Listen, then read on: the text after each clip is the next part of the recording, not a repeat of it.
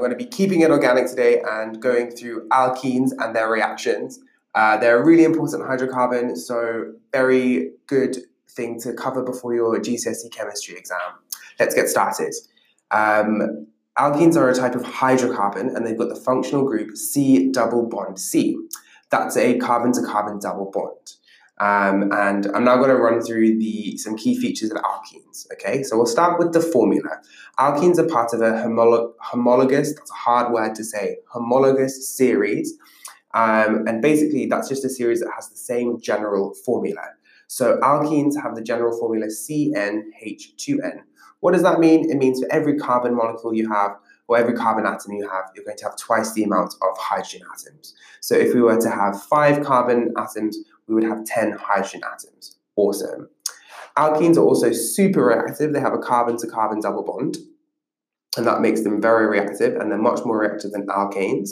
If you're not sure about alkanes, make sure you check out some of the other organic chemistry episodes in this series um, to get up to speed.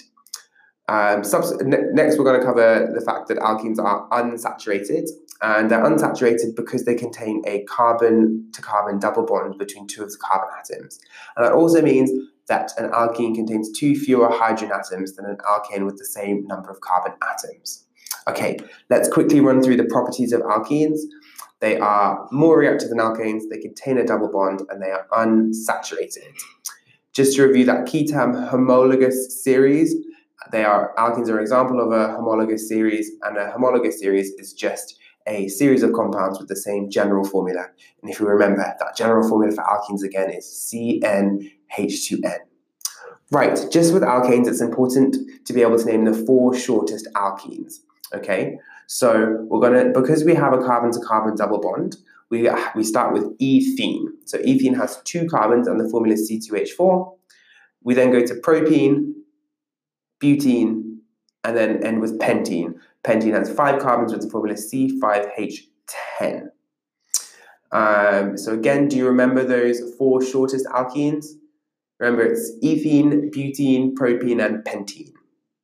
Okay, so the key functional group in alkenes is that carbon-to-carbon double bond is what gives all of the functionality of alkenes, all of their chemical reactions because of this double bond. Um, so I hope that was a useful run through of alkenes. I'll be talking a little bit more about them in a subsequent episode and their reactions that they do. So make sure you check that out.